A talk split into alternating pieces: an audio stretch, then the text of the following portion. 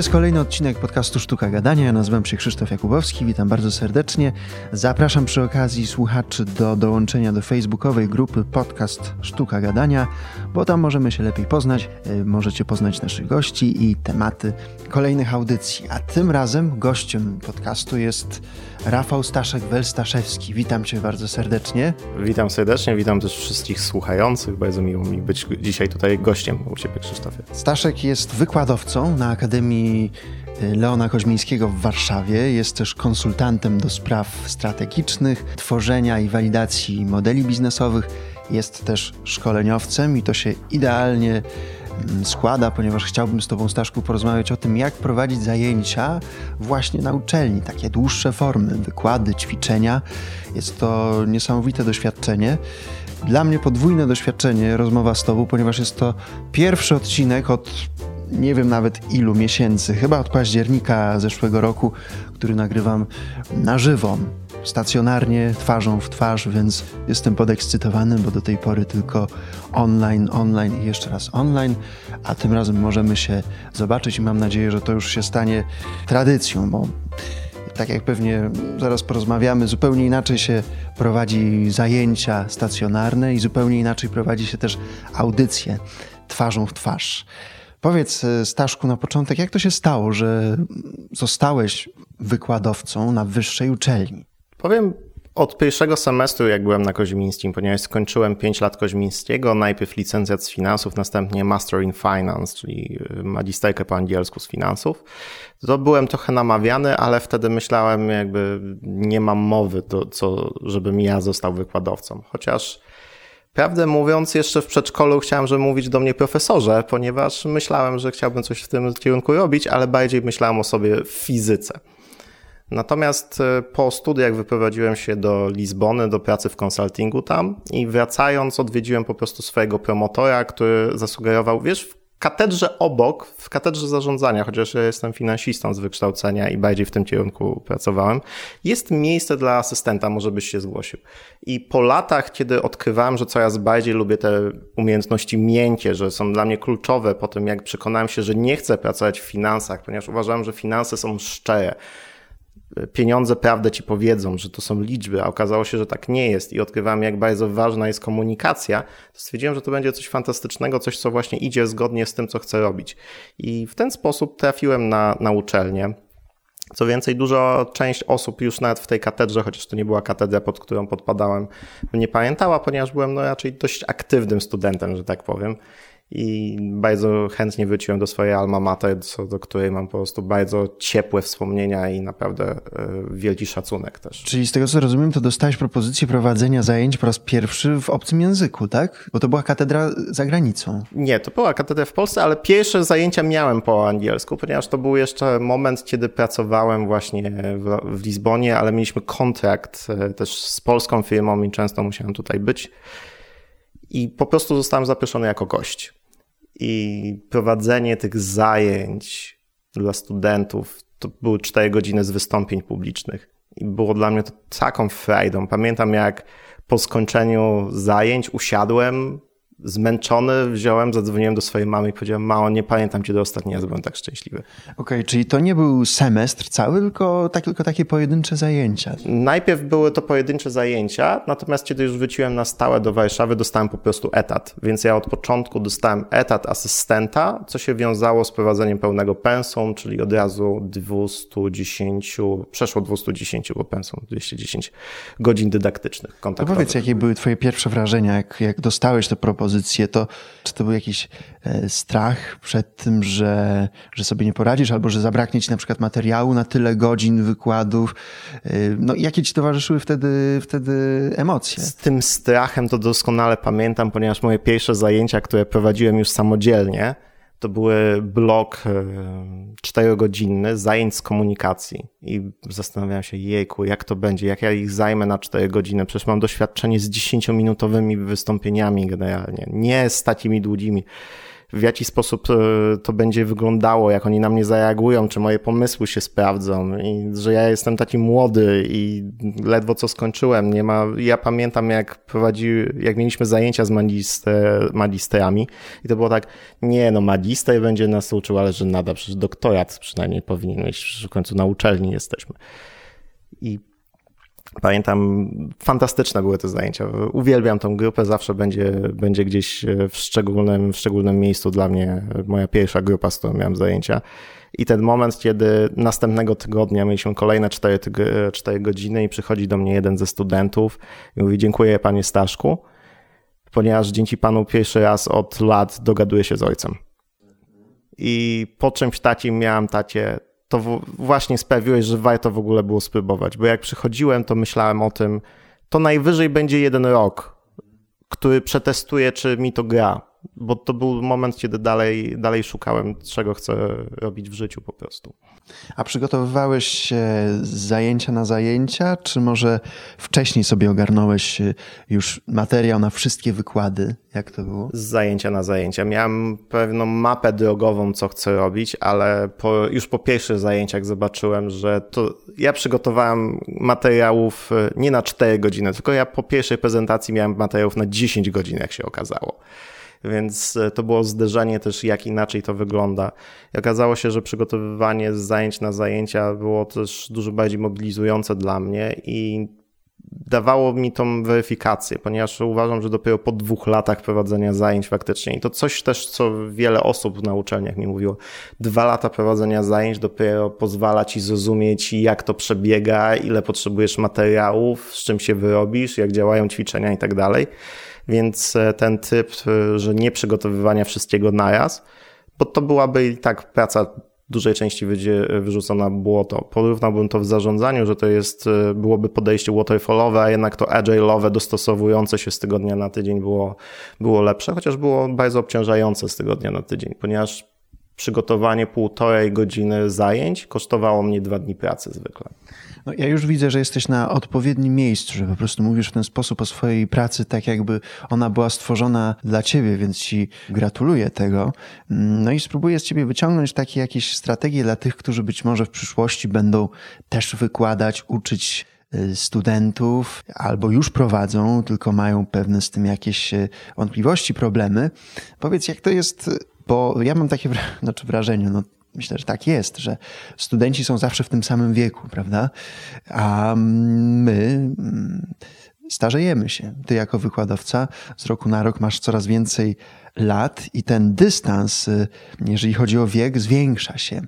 I jak to jest? Jak ty tę barierę przełamujesz międzypokoleniową albo tę barierę lat, no bo gdybyśmy przypomnieli sobie siebie, my jesteśmy w podobnym wieku, jak to było być dwudziestolatkiem, no to to jest zupełnie inne miejsce w życiu, prawda? Tak, rozmawiając z tobą przedtem przecież komentowałem, że miałem lata po prostu, że patrząc na siebie rok wcześniej myślałem, co ze mnie był za głąb po prostu, że ja tak nieogarnięty jeszcze byłem, więc zdecydowanie to, to bycie tym dwudziestolatkiem to jest zupełnie inna sprawa niż e, teraz u mnie w, konkretnie. No ale to chyba dobrze, że, że, że patrzymy z dystansem na siebie sprzed lat, a nie z rozrzewnieniem, że no, kiedyś byliśmy jednak lepszymi ludźmi. Mm, zamiast się porównywać na przykład z innymi, lepiej porównywać się z sobą młodszym. No ale wracając do mojego tego pytania, jak to, jak to robić, żeby nawiązać wspólny język, kontakt, bez jakiejś takiej, takiej bariery, która dzieli e, ciebie, no tych kilka lat od twoich studentów, e, no, z osobami, które mają tam 19, tak, 20, 21 lat mniej więcej. Tak, to studenci stacjonarni faktycznie przychodzą, przychodzą w takim wieku, bo warto rozróżnić, że mamy różne grupy studentów stacjonarnych, upraszczając, stacjonarnych, niestacjonarnych, podyplomowych. Podyplomowi przychodzą, wiedzą czego chcą. Stacjonarni to jest mieszanka. Są ludzie, którzy wiedzą, czego chcą, i to jest absolutnie fantastyczne mieć ludzi, którzy wiedzą, e, czego chcą. To są na przykład osoby, które potrafią być często starsze ode mnie już, wracają na uczelnię po 10, 20, jako rodzicta po 25 latach wrócił. I oni przychodzą na zajęcia, przeżyli to, o czym ja uczę, bo uczę zarządzania, to są przedmioty ogólnie o organizacji, o analizach strategicznych, uczę komunikacji, wystąpień publicznych, zwłaszcza komunikacji jeden na jeden, to, to uwielbiam. i manipulacji w mediach i sprzedaży. To, to jak się przed tym bronić i jak robić to e, sensownie, etycznie w ten sposób. I to jest fantastyczne, bo można się mnóstwo dowiedzieć od tego, ale studentów, którzy przychodzą, uważam, że to są właśnie te poszukujące dusze. Ja pamiętam, pamiętam siebie, gdzie szukałem tych wzorców. I taką rzeczą, którą uważam, że na pewno działa, i żeby nie mówić tylko w tym, jak ja myślę, to przed naszym spotkaniem puściłem taką ankietę wśród y, studentów w moim kole naukowym, co dla nich oznacza dobry wykładowca, co im przeszkadza i luźne komentarze. I to, co się przebijało, że niezależnie od wieku właśnie, chociaż wykładowca potrafi być po 70, jeżeli widać u niego pasję, jeżeli traktuje studentów z szacunkiem i na równych zasadach, jeżeli widać, że ma tą wiedzę i potrafi pokazać, jak ta wiedza jest osadzona w rzeczywistości, tak żeby okej, okay, to, je, to to jest coś, co ja widzę, a nie coś, co jest tylko w książce, to, to powoduje, że ten wykładowca jest dobry. I taki komentarz, który był, że właśnie upraszczając może, miły i profesjonalny. I te dwa słowa wystarczają, że niezależnie od wieku tak naprawdę studenci potrafią mieć szacunek, cieszyć się z zajęć da, z daną osobą. I właśnie moja, y, moi studenci mają też zajęcia z socjologii z profesorem, który i ja jestem pod ogromnym wrażeniem jego intelektualnych zdolności. Pracował z noblistami, ale jest też już po 70, przynajmniej i komentują, że uwielbiają z nim zajęcia. Mimo, że jego slajdy są najgorszymi slajdami, jakie można sobie wyobrazić. W sensie jego slajdy są generalnie książką. Co nie przeszkadza mu wprowadzić w zajęcia, które są fantastyczne. I tak, on nie żartuje sobie z tematów współczesnych, ale traktuje ich z estymą, z szacunkiem, chce być tam dla nich, czyli to, co jest podstawą komunikacji jeden na jeden też i uważam, że to widać wszędzie to szczere zainteresowanie i to, że y, on szczerze się interesuje. I dla mnie to też jest klucz i na wszystkich swoich zajęciach mi szczerze zależy na tym, żeby studenci coś z siebie wzięli. I coś, co usłyszałem e, na wykładzie Noama Chomskiego, on powołał się na profesora MIT z fizyki, gdzie profesor MIT dla studentów przychodzących na MIT, prowadząc zajęcia z podstaw fizyki, tam opowiadał It no matter what is covered on the course, it matter what you will discover. Czyli nie ma znaczenia, co my tutaj przerobimy na zajęciach. Ważne jest to, co wy odkryjecie, co weźmiecie ze sobą. I ja zacząłem w tym roku zaczynać zajęcia tym. Jak mamy pierwsze zajęcia, to mówię zawsze, nie ma znaczenia ostatecznie, bo większość z tego zapomnicie, ale to, co weźmiecie, to, co zaczniecie używać, to, co będzie wasze. I to uważam, że też jest szalenie, e, szalenie ważne. Powiedziałeś e, miły i profesjonalny. Profesjonalny to domyślam się, co to może być. To jest przygotowanie, to jest wiedza, doświadczenie, też pewnie ta pasja się w tym mieści, ale miły to to, co znaczy miły? Być miłym dla studentów, czyli jakim? Jasne. Jedną z rzeczy, które bardzo często słyszałem, że studentów denerwują, jest traktowanie z góry. Czyli ja wiem lepiej i teraz słuchajcie. Jeżeli nie ma miejsca na dialog, jeżeli nie ma miejsca na pytania, albo jeżeli ktoś oczekuje odpowiedzi, ktoś, studenci odpowiedzą źle i jest, nie no, jak możesz tego nie wiedzieć, to, to od razu blokuje komunikację. Czyli ocenianie, tak? tak? Tak. My nie znosimy być oceniani i nie powinniśmy oceniać. Właśnie nagradzajmy za próby, a nie każmy, że one są nieudane. I przecież to jest podstawą dobrej komunikacji w ogóle. Nie oceniać, tylko wspierać, nagradzać. Empowerment, nie ma chyba uwzniaślać, powiedzmy. I jeżeli tak stosujemy, jeżeli dajemy to, to miejsce, to studenci reagują. Jeżeli nie jesteśmy oskli, jesteśmy dostępni w jakiś sposób, y, właśnie nie wyniośli. Jeżeli ktoś się pomyli, to nie jest na przykład coś, co często się, y, się zdarza, że na uczelni jest przecież tytularstwo, czyli należy mówić panie doktorze, panie profesorze, ktoś się pomyli, y, powie na przykład panie Rafale, no w moim przypadku to jest w drugą stronę, ja studentów ostrzegam, jeżeli będziecie mnie tytułować panie magistrze, to nie zaliczycie przedmiotu. A jak się do ciebie zwracają? Proszę, żeby mówili do mnie panie Staszku. Chyba, że już możemy sobie przejść na ty, to wtedy mówię, żeby przeszli do mnie na ty, ale na zajęciach raczej jest jeszcze to, to utrzymane. A ty jesteś do nich na pan, czy ty, czy wy? Ja mówię najczęściej po imieniu. Więc e, na przykład z grupami niestacjonarnymi bardzo często mówię, że jeżeli czujecie się tylko komfortowo, to mówcie do mnie na ty. E, bo ja jestem akurat też osobą, która lubi mały dystans społeczny. więc staram się też być e, pod tym względem autentyczny, więc jeżeli ktoś do mnie powie w ten sposób, to, to super, właśnie można, można reagować. I dalej, co, co jeszcze to oznacza bycie, bycie miłym? Bardzo często się podkreślało to, żeby też umieć po prostu pożartować, nie być cały czas poważnym i żeby być szczerym i autentycznym.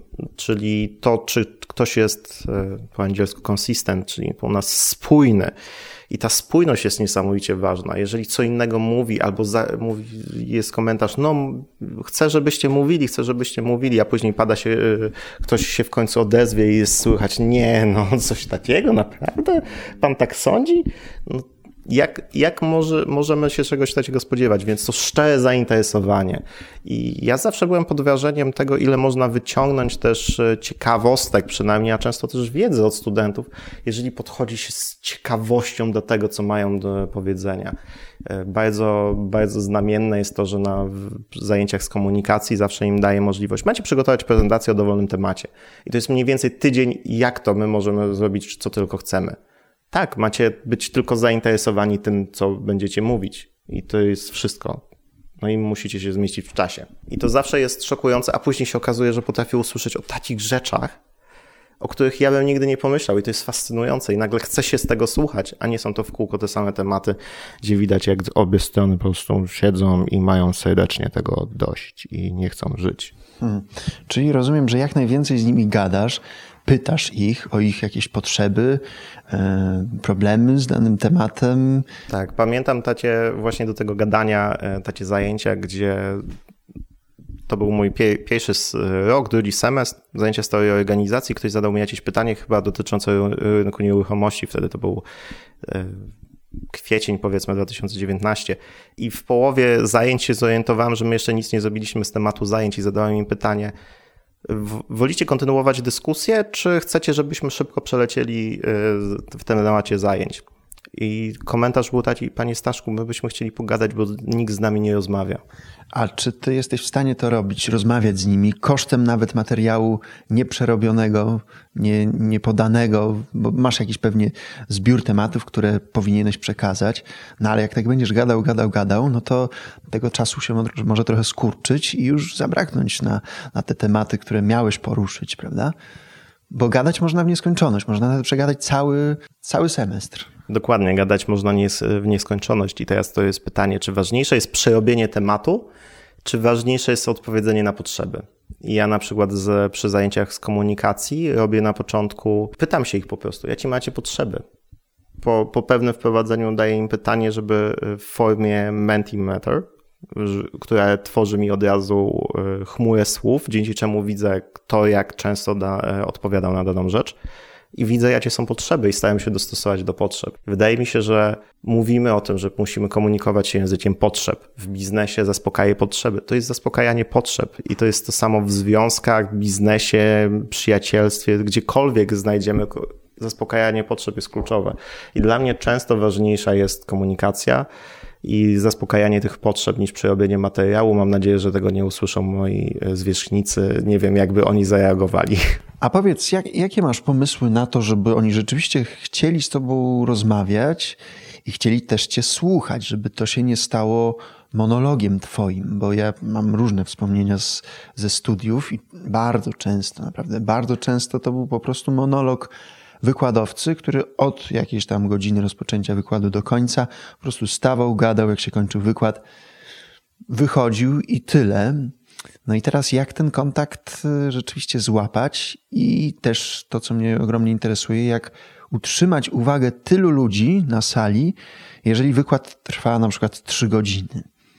Bo przecież dochodzą takie rzeczy jak zmęczenie, jak y, znużenie po prostu, no takie no, fizyczne. Tak, tak, tak. I to jest y, różnica też e, między prowadzeniem szkoleń, nawet 8-10 godzinnych, czy nawet dwudniowych, a kiedy ma się zajęcia przez 15 tygodni albo przez dwa semestry kolejne i trzeba to inaczej planować. I to jest też coś, co ja uwielbiam, widzieć zmianę, widzieć postęp, ponieważ po skończonym szkoleniu to jest koniec i my tych ludzi znowu nie widzimy, nie ma kontaktu bardzo często, czasami, czasami ktoś się odezwie, pytanie, czy prowadzący szkolenia chce, czy nie. Tutaj my widzimy tych ludzi, ja widzę, jak fantastycznie się rozwijają, jak mam przykłady studentów, którzy pomogłem na przykład, żeby przestali nawet brać narkotyki. I to, to jest coś, czego no, nie da się porównać po prostu z, z czymś takim, ale od, jak sprawić, żeby, żeby do tego doszło? Wracamy do podstawy. Absolutny pierwszy punkt dobrej komunikacji. Szczere zainteresowanie mi szczerze zależy na tym, żeby studenci do mnie przychodzący po tych zajęciach wyszli lepsi.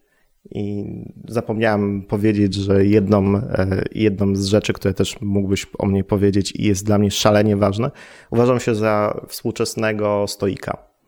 I w stoicyzmie mówimy albo tworzysz dobro, albo tworzysz piękno. Jeżeli nie robisz jednej z tych dwóch rzeczy, zacznij robić coś innego.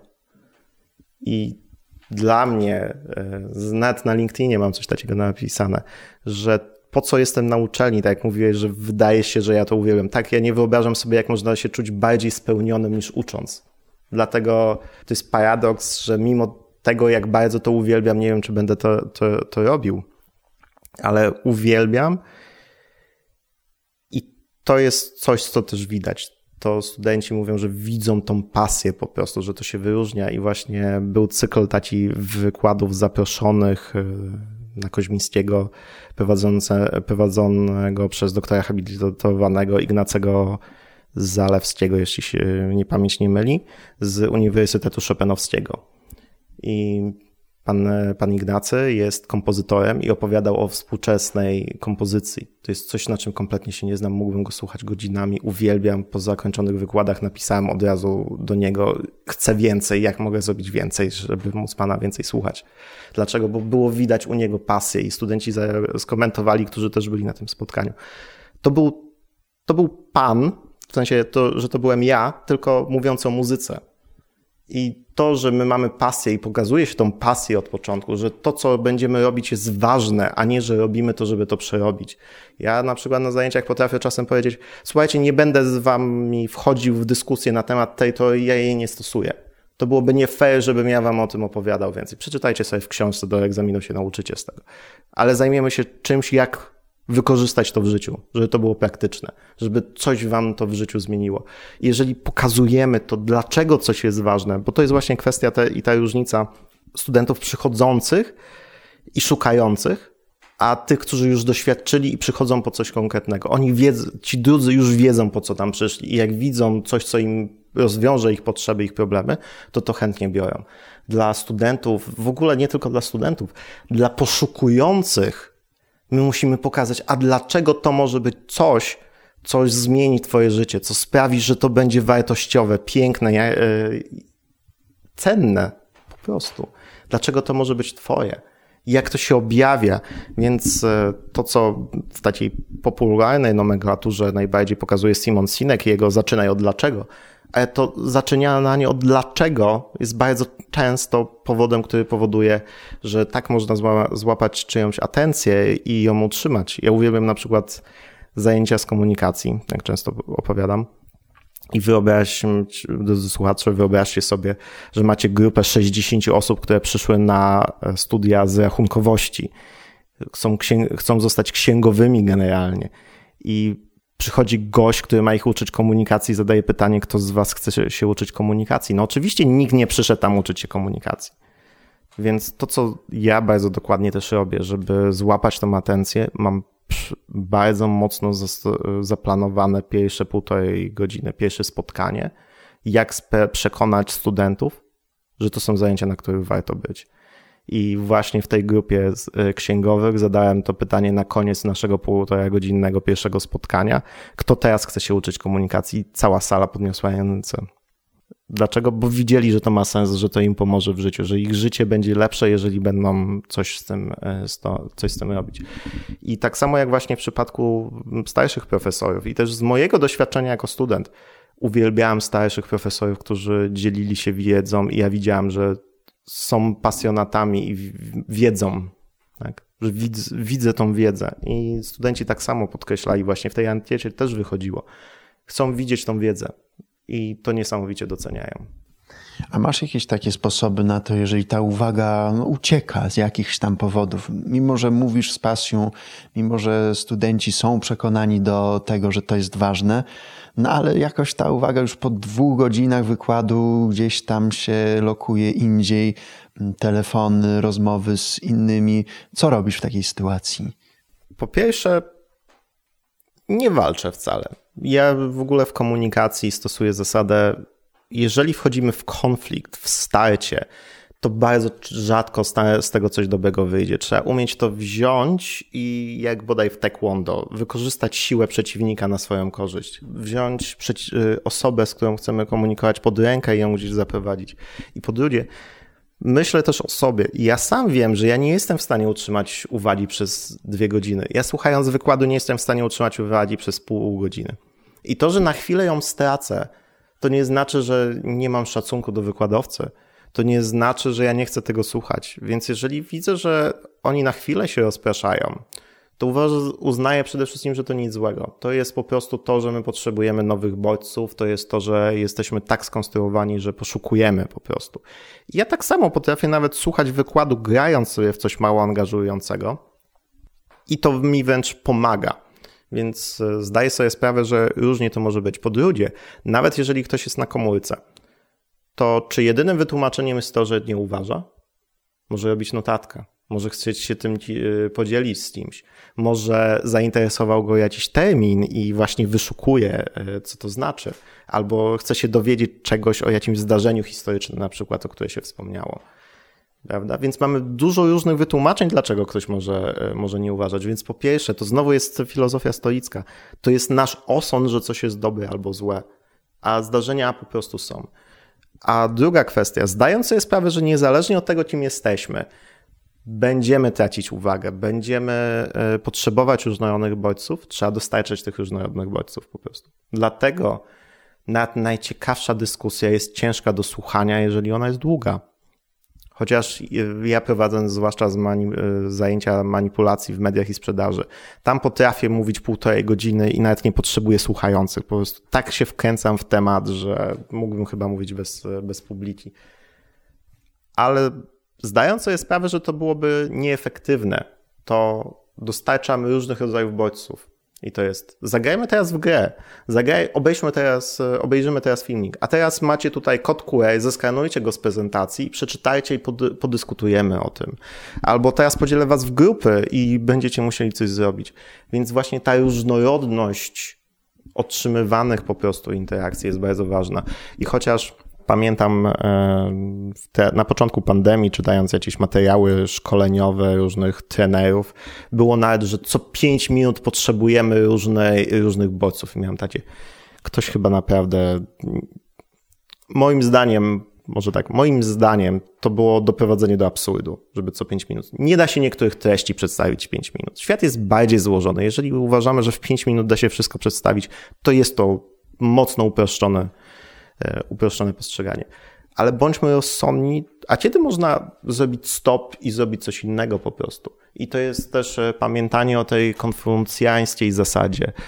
Powiedz mi, ja zapomnę, pokaż mi, ja zrozumiem, daj mi doświadczyć samemu, a zapamiętam.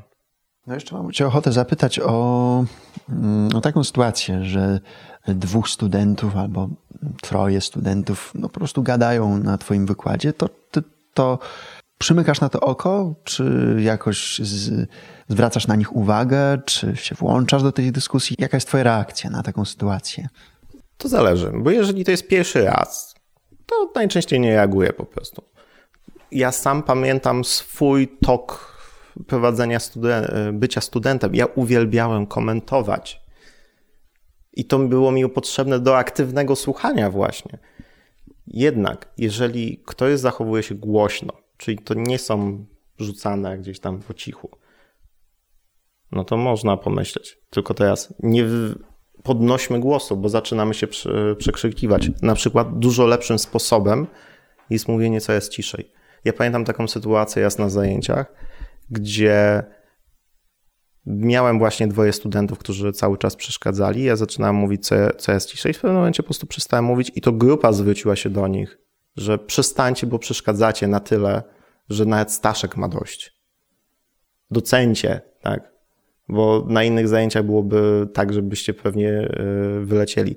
Raz mi się zdarzyło, że taką grupę po prostu e, wziąłem za flaki i przestawiłem na drugi koniec, w sensie rozdzieliłem ich na drugi koniec. E, bo ja już nawet mnie stoika wyprowadzili wtedy z równowagi i, to, było, to było takie ekstremalne, chociaż uważam, że nie powinienem dalej tak robić. Czasami, jeżeli zwrócę y, uwagę, że ktoś na przykład nie uważa, albo zaczyna spać, albo co, właśnie dyskutuje za bardzo, po prostu podejść bliżej tej osoby i zacząć prowadzić zajęcia z ich okolicy. Najczęściej się zreflektują po prostu, że coś jest nie tak, dlaczego prowadzi teraz zajęcia, zajęcia stąd. Więc takie subtelne rzeczy. I znowu, nie w kontrze, tak? Czyli nie na zasadzie, a czy podzielą się państwo, z czego się tak, yy, tak śmieją, nie? Powiedziane nad wyższością. A jeżeli ktoś się śmieje, ej, super, możecie, opowiecie, czy to jest prywatne i chcielibyście, bo fajnie, żebyśmy się też pośmiali. I to jest niby ten sam przekaz, ale przekazane to jest tak zupełnie inaczej, że nie tworzy tego antagonizmu, nie tworzy tego konfliktu. I to też jest, to też jest ważne. I to jest też to, o czym wspominałem, bycie miłym po prostu. Tak? Czyli jak my byśmy chcieli się zachować? Co nas wkurzało, kiedy my byliśmy w szkole? No, na przykład takie wywoływanie do tablicy albo nazywanie, ej, nie gadaj teraz. To nas zdenerwowało, prawda? To dlaczego to ma być skuteczne teraz? A słuchaj, a jak się to ma, to wszystko, o czym mówisz, y, prowadzenie dyskusji, e, mówienia z pasją, utrzymywanie uwagi, y, w kontekście tego ostatniego roku, czyli roku pandemicznego, w którym uczelnie były zamknięte, y, większość zajęć była prowadzona jednak online przez komputery.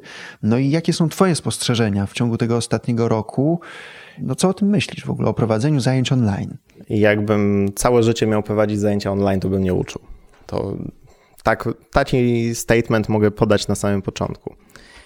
I zwłaszcza jeżeli chodzi o te dyskusje, jest dużo gorzej. Ponieważ sama formuła online, że dwie osoby naraz się zaczną mówić i obie się zgaszą wtedy. Ludzie są dużo mniej chętni i w większości nie siedzą na kamerach, nie widać się wzajemnie, jest, jest niechęć. I trzeba pamiętać też, że studenci sami sobie, zresztą nie tylko studenci, my tak samo, jakby każdy tak samo, leżąc na, słuchając wykładu na kanapie, w piżamie, nie jesteśmy gotowi, żeby się odezwać. To nie jest coś, co sprzyja prowadzeniu zajęć. Ja na przykład nie umiem pracować w piżamie, bo to nie jest ten stan po prostu. To też jest coś, co powinniśmy robić. I ja e, zacząłem bardzo, bardzo się starać, żeby studenci na te kamery wchodzili. I w tym semestrze zacząłem po prostu przyznawać dodatkowe 10% do oceny, że mogli, ja zawsze mam system do 100 punktów, że mogą nawet do 10 punktów zdobyć za bycie na kamerach. I na zajęciach potrafiłem mieć od 10 do 20 studentów, czyli tak 25-50% w takich, w takich e, przedziałach grupy na kamerach. I to jest ogromna różnica, gdzie oni zaczynają dyskutować, że sami mówią, że są bardziej skoncentrowani, bardziej zaangażowani, tylko znowu dzielę ich na przykład na grupy, żeby popracowali, żeby przerobili coś i co? I ze sobą nie siedzą na kamerach znowu. Więc e, to jest paradoks, bo moja koleżanka z katedry prowadziła ankietę wśród studentów, co, co najbardziej im przeszkadza i komentowali, że najbardziej im przeszkadza to, że ludzie się wzajemnie nie odzywają i nie są na kamerach. I teraz pokazywała mi wyniki tych badań i pytałem się, czy w związku z tym planujecie być na kamerach i się odzywać? Nie. To inni mają się odzywać, nie? Nie my, tylko. Więc to jest, to jest taki paradoks. I jeżeli bardzo ważne są takie osoby, chociaż w online to jeszcze bardziej widać, te, które dominują często, które są gadatliwe, lubią wyrywne, pierwsze zadają pytanie, one potrafią mocniej jeszcze dominować w online niż to zwykle jest. I w ogóle w online bardzo ciężko jest z osobami, które są introwertyczne mniej je widać, mniej się odzywają.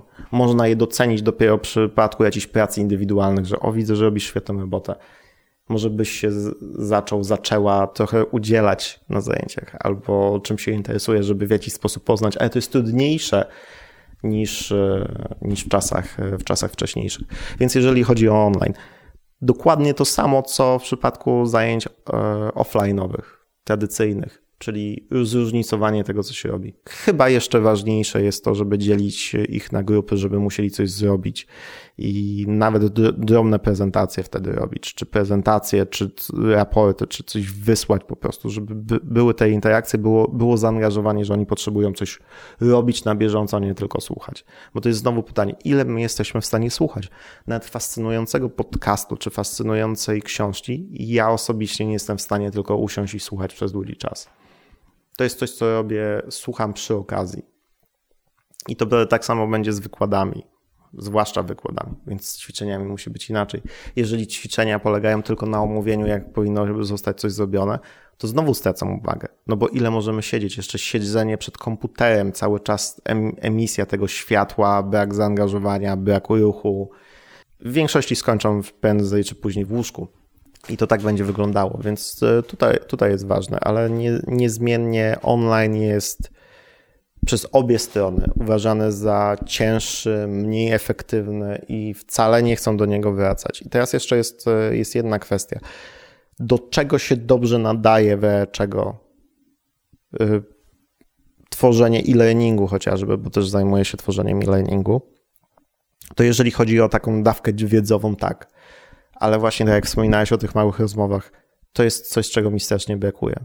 Tego, że studenci ze sobą nie rozmawiają, że nie mają zbudowanych relacji, że nie czują się przez to pewnie ze sobą. I chociażby w tym roku akademickim było tak, że pierwszy tydzień był, zda- był stacjonarnie w październiku. I to było niesamowicie ważne. To, że oni jakkolwiek się zobaczyli, bo w pierwszym semestrze pandemijnym miałem grupy, których nigdy nie widziałem na oczy i tam było bardzo trudno w jakikolwiek sposób zbudować. I teraz znowu wszędzie budowanie w jakiś sposób poczucia, że my jesteśmy w porządku i możemy się odezwać. Jeżeli oni nie mieli okazji wcześniej zbudować jakichkolwiek ze sobą więzi, to jest bardzo trudne. Zwłaszcza jeżeli mamy do czynienia właśnie z tymi 19, 20, 21-letnimi osobami po polskim systemie edukacji, gdzie polski system edukacji jest tak stworzony, że ja na zajęciach z komunikacji pytam się na przykład, dlaczego nie chcą odpowiadać na pytania. No bo polski system edukacji każe za odpowiadanie pytań. Zwłaszcza jeżeli nie odpowiemy tak, jak chcesz, żeby to zostało odpowiedziane. No i ja, ja, kiedy mówię, że cokolwiek powiedzą jest w porządku, to oni mi nie ufają na początku na przykład, bo to nie jest to, czego doświadczyli w swoim życiu. Jeżeli oni byli karani za to, że się odzywają i mają inne zdanie niż jaśnie oświecony twórca e, klucza, no to nie dziwmy się, że nie chcą się odzywać na przykład. Jeszcze nawiążę do tego, co mówiłeś wcześniej i co teraz trochę powiedziałeś, mianowicie stosunek studentów do studiowania. Czy ty już na przestrzeni tych lat, jak, jak uczysz, ale też masz porównanie między tym, co jest teraz, a kiedy ty studiowałeś wiele lat temu, czy zmienia się coś w podejściu studentów, w ich podejściu do, do studiów, do wykładowców, do ich e, przyszłości? Masz jakieś takie obserwacje? Nie wiem, czy to nie jestem pewien, czy to się tak bardzo zmieniło w kontekście ostatnich 10 lat akurat.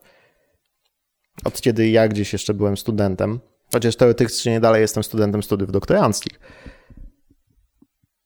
Ale to, co mi przychodzi do głowy, to ja jestem zdania, że bardzo złym pomysłem jest traktowanie studiów jako coś, co ma dać nam pracę, ma dać nam wykształcenie, e, zdolności do pracy. Bo jeżeli idziemy na medycynę, to jasne ale tak jak Koźmiński jest uczelnią biznesową, to dla mnie jest co innego, bo chociażby weźmiemy finanse, e, które sam kończyłem. To, czym można się zajmować w finansach, jest tak rozbudowane, że żadne studia nie są w stanie przygotować do każdego rodzaju pracy. Zawsze trzeba będzie się później przystosować do tego, co będziemy robić. Nie jesteśmy w stanie przekazać wszystkich programów, które są używane, bo samych programów do księgowości jest pewnie dziesiątki, jak nie setki w samej Polsce. Znowu, nie, jest, nie da się wszystkiego przekazać. I to, co dla mnie jest nieprawdopodobnie krzywdzące dla studiów, jest oczekiwanie, że to ma dać mi teraz, dzisiaj korzyść. To, to nie jest studiowanie. To podyplomówki są od tego. Czyli potrzebuję czegoś, co nie wiem, mam znajomego, zaczyna prowadzić firmę, zgłosił się do mnie, potrzebuje pomocy w finansach. Powiedziałem mu, wiesz, chyba najbardziej by ci się przydała po prostu podyplomówka z zarządzania finansami firmy. bo to, to, to jest to, czego, czego widać, że potrzebujesz, ale nie studia z finansów. Natomiast studia i dla mnie podejście do studiów takie, że studia mają rozwinąć osobę, która na nie chodzi. Mają sprawić, że będzie się lepiej rozumieć świat, rzeczywistość, samych siebie. To wtedy jest studiowanie. Zresztą wróćmy do tego, jak studiowanie wyglądało. Ja jestem fanem podejścia sokrateńskiego, mentoringowego, starożytna Grecja czyli że przychodziło się do nauczyciela, który był mentorem i on uczył przede wszystkim o życiu i przy okazji innych rzeczy. Dlaczego filozofia była królową nauk i dlaczego filozofia y, powinna być dalej obecna? Filozofia jest nauką o dobrym życiu.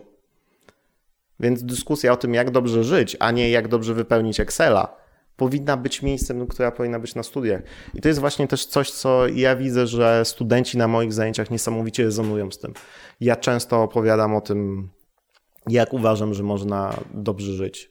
Co sprawiło, że mi się żyje lepiej niż kiedyś. Ja komentuję, że moje życie obecnie, kiedy uważam się za dobrego, świadomego komunikatora, kiedy widzę, znam swoje wartości, wiem, co chcę robić w życiu, e, co, co jest dla mnie ważne, jak to mogę robić. To jest różnica między tym życiem, a właśnie 10 lat temu. To jest jak mówienie ślepemu o kolorach. Ja nie umiem nawet oddać tej różnicy, bo nie jestem dość dobry w słowach. I to jest właśnie coś, co powinno być też robione. I wydaje mi się, że to jest coś, co przyciąga bardzo wielu studentów u mnie na zajęciach, że oni dostają też coś takiego, a nie tylko suchą informację, jak robić coś w Excelu i nic więcej. Chociażby w Excelu, którego osobiście uwielbiam, żeby nie było. No to mi się wydaje bardzo mądre to, co powiedziałeś i układa mi się w taką całość, bo można łatwo się rozczarować studiami i ja tego doświadczałem kilka razy, bo, bo studiowałem kilka kierunków i zawsze przychodziło takie rozczarowanie, że po pierwsze oni nas niczego nie uczą, bo jesteśmy przyzwyczajeni, że szkoła nas uczy, a jednak studia polegają na tym, że trzeba jak najwięcej z siebie dać, żeby wyjąć coś z tych studiów, no a dwa, że później no jest takie rozczarowanie na rynku pracy, że też w zasadzie po tych studiach to niczego nie umiemy i się nie nadajemy do, do dalszej pracy. Ja mam taki przykład ze swoich studiów, bo kończyłem dziennikarstwo i w zasadzie nikt z moich znajomych z tamtych lat, z tego kierunku nie jest w zawodzie dziennikarza. Po prostu znaleźli inne możliwości, poszli swoimi drogami, a to, to, czego się nauczyli, to jest ich. Natomiast y, przypuszczam, że w większości przypadków, a w moim na pewno, studia nadały jakiś kierunek, jakiś, na przykład dowiedziałem się, czego na pewno nie chcę robić, a co mnie bardziej interesuje. No i to, to twoje podejście mi odpowiada i rzeczywiście, jeżeli wykładowca uświadomi na samym początku swoim studentom, to to może przynieść ciekawe efekty. Mnie tego nikt nie powiedział, przynajmniej na tych pierwszych studiach nikt nam nie, nie mówił o tym. Nikt nas nie, nie uczył takiego podejścia do studiów. My traktowaliśmy wykłady i ćwiczenia tak samo jak lekcje w szkole. Że trzeba się nauczyć, prawda? A teraz znowu to jest różnica między uczeniem się a studiowaniem i to, co powiedziałem o tym fizyku z MIT. Nie ma znaczenia, co jest na zajęciach, ważne jest to, co ty odkryjesz za siebie, co będziesz chcieć samemu rozwijać co sprawi, że twoje życie nabierze pasji, energii, entuzjazmu i zobaczysz, że tak, to jest dla mnie ciekawe, interesujące i mogę się zacząć w tym rozwijać. I to jest właśnie studiowanie. E, I tak jak mówisz, że wiem, czego nie wiem, przecież to jest fantastyczne. Jakby znowu możemy patrzeć na to, że chociażby jak ja wyjeżdżałem do Portugalii, okazało się to bardzo kiepskim doświadczeniem dla mnie, delikatnie rzecz, rzecz ujmując. I nie zmienia to faktu, że jestem zachwycony, że to zrobiłem i to była najlepsza decyzja, którą mogłem wtedy podjąć. Ale dlaczego? Bo inaczej na to patrzę. Na, nauczyłem się też, czego nie chcę robić, jak to jest pracować w firmie, której nie do końca wartości mi się zgadzały z tym, jakie są moje wartości. Jak bardzo doceniłem rolę na przykład tego, żeby te wartości były, były gdzieś, gdzieś spójne. Tylko teraz jest właśnie pytanie, tak z uczeniem się, studiowaniem i w ogóle polską edukacją. Ja zadaję też pytanie, dlaczego uważacie, że brakuje jest nauczycieli, którzy będą coś takiego robić, coś takiego prezentować? No bo kto będzie chciał pracować za 3,5 tysiąca, jeżeli i na przykład, jeżeli ktoś umie się dobrze komunikować, to, to to jest jedna umiejętność, która zapewni nam wysokie pozycje w korporacjach spokojnie i zarobki po kilkanaście tysięcy. Dużo lepszą pozycję społeczną, nie tylko zarobki. E, często większą satysfakcję, bo praca nauczyciela potrafi być nieprawdopodobnie frustrująca. Bo ty na przykład, ja pamiętam, daję z siebie wszystko i później czytam bzdury w pracach, które otrzymuję. Albo y, uwielbiałem sytuacje typu na zajęciach mówię, słuchajcie, możecie pracować w grupie. Nie? nie musicie tego robić indywidualnie. I co? I dostaję prace, które są podpisane jako indywidualne, a są skopiowane od siebie, tylko są poprzestawiane zdania i wysyłam informację, i słuchajcie, mogliście to wysłać razem, wspólnie, nie musieliście nawet udawać, że to jest wasza praca indywidualna, to jest po prostu zrżnięte od siebie wzajemnie. Albo pamiętam jak e, moment, gdzie się nauczyłem czegoś bardzo ważnego, czyli że nigdy nie trafimy do wszystkich.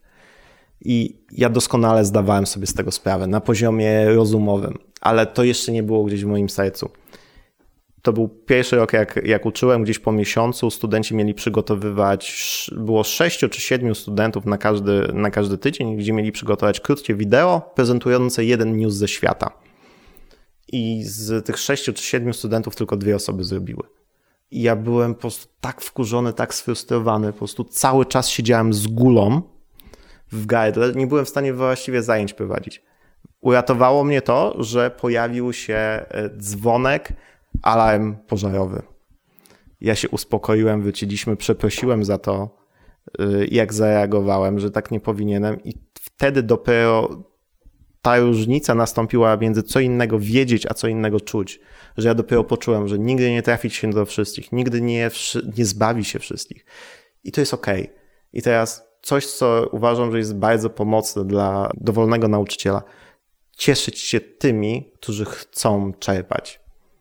Bo jeżeli będziemy starali się zbawić wszystkich, zbawić, uczyć, zainteresować, nigdy nie trafimy do wszystkich.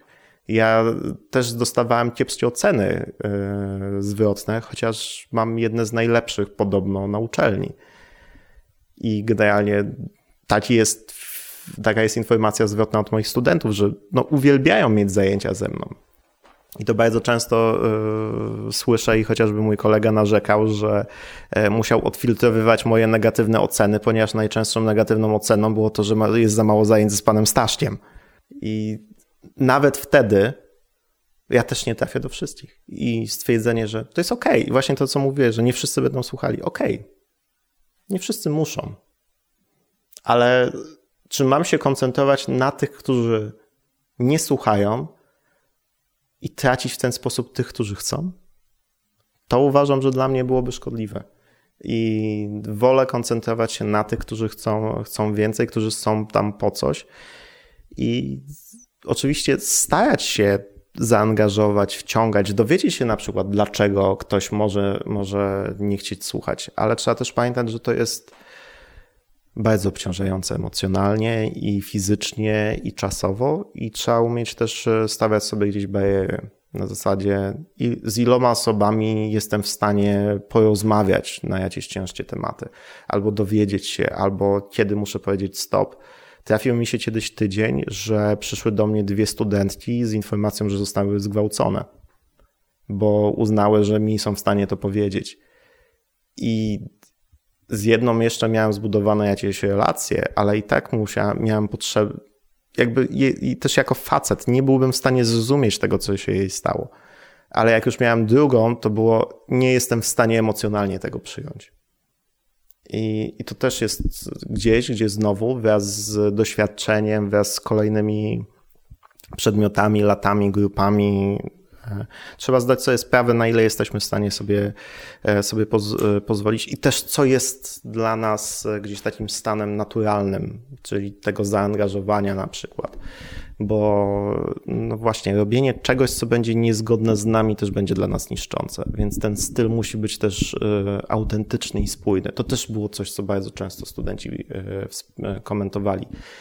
Jeżeli widzą, że ktoś no, na przykład stara się być na siłę śmieszny, ale to nie jest jego sposób, to, to, to z nimi nie rezonowało. Ale jeżeli ktoś, nawet właśnie osoba mająca po 60-70 lat, stara się e, nawiązać do ich kultury, dowiedzieć się czegoś od, e, no, o trzech pokoleniach niżej jakby nie było, to bardzo to doceniają, że widać, że to jest próba, ale teraz co innego robić coś, co wygląda, widać, że jest robione na siłę i z intencją, że nie, że znowu z czego zainteresowania ja chcę wiedzieć, poznać was i się dostosować, a co innego. Spróbuję być śmieszny i zrobię to jakoś na siłę. To też trzeba umieć dobrze, dobrze wyczuć. Prawie godzina e, różnych wskazówek i już, żeby mniej słuchaczom mózgi nie, nie, nie eksplodowały od konkretnych wskazówek, e, to to na tym zakończymy i bardzo Ci podziękuję. Natomiast no, myślę, że jeszcze nie raz się spotkamy, bo, bo jest wiele tematów, których nie poruszyliśmy albo które tylko tak lekko dotknęliśmy, a warto o nich porozmawiać, więc zawsze taką wyrażam nadzieję, że jeszcze się spotkamy i nagramy jakąś rozmowę. Mam nadzieję, nawet wkrótce. Bardzo chętnie, bo jak mi powiedziałeś, że minęła godzina, to miałem tak niemożliwe, przecież my dyskutujemy kilka minut dopiero, ale faktycznie bardzo bardzo to jest dla mnie też ważne i to, czym dyskutujemy, jak sprawić. Przecież kiedyś bycie nauczycielem jeszcze 100 lat temu to była niesamowita nobilitacja. To, to trzeba pamiętać, że to było coś, co miało powodować zmiany w czyimś życiu. I wydaje mi się, że powinniśmy też o tym pamiętać. I jeżeli mogę e, tak e, słuchaczom zas zasugerować, zobaczcie też, że to nie jest podłe. Ja pamiętam mam koleżankę, która uczyła w gimnazjum angielskiego. I jej własna rodzina jej mówiła na święta, że a ty dalej uczysz? W kontekście dalej jesteś tym frajerem, co uczysz? Jeżeli tacie jest podejście, to nie dziwmy się, że w edukacji nie będziemy mieli osób, które powodują tą zmianę. Tymczasem edukacja jest największą nadzieją dla zmiany, jaka jest w ludzkości. I pamiętajmy o tym i pamiętajmy o tym, że studiowanie w tym kontekście oznacza właśnie też poszukiwanie własne, własną pracę. I to ono powoduje, że jest, jest to wtedy wartościowe. I szukajcie siebie w tym. Bardzo Ci dziękuję, Staszku. Do usłyszenia. Do usłyszenia. To był podcast Sztuka Gadania. Zachęcam do posłuchania kolejnych odcinków, jak i tych poprzednich. Krzysztof Jakubowski. Do usłyszenia. Cześć.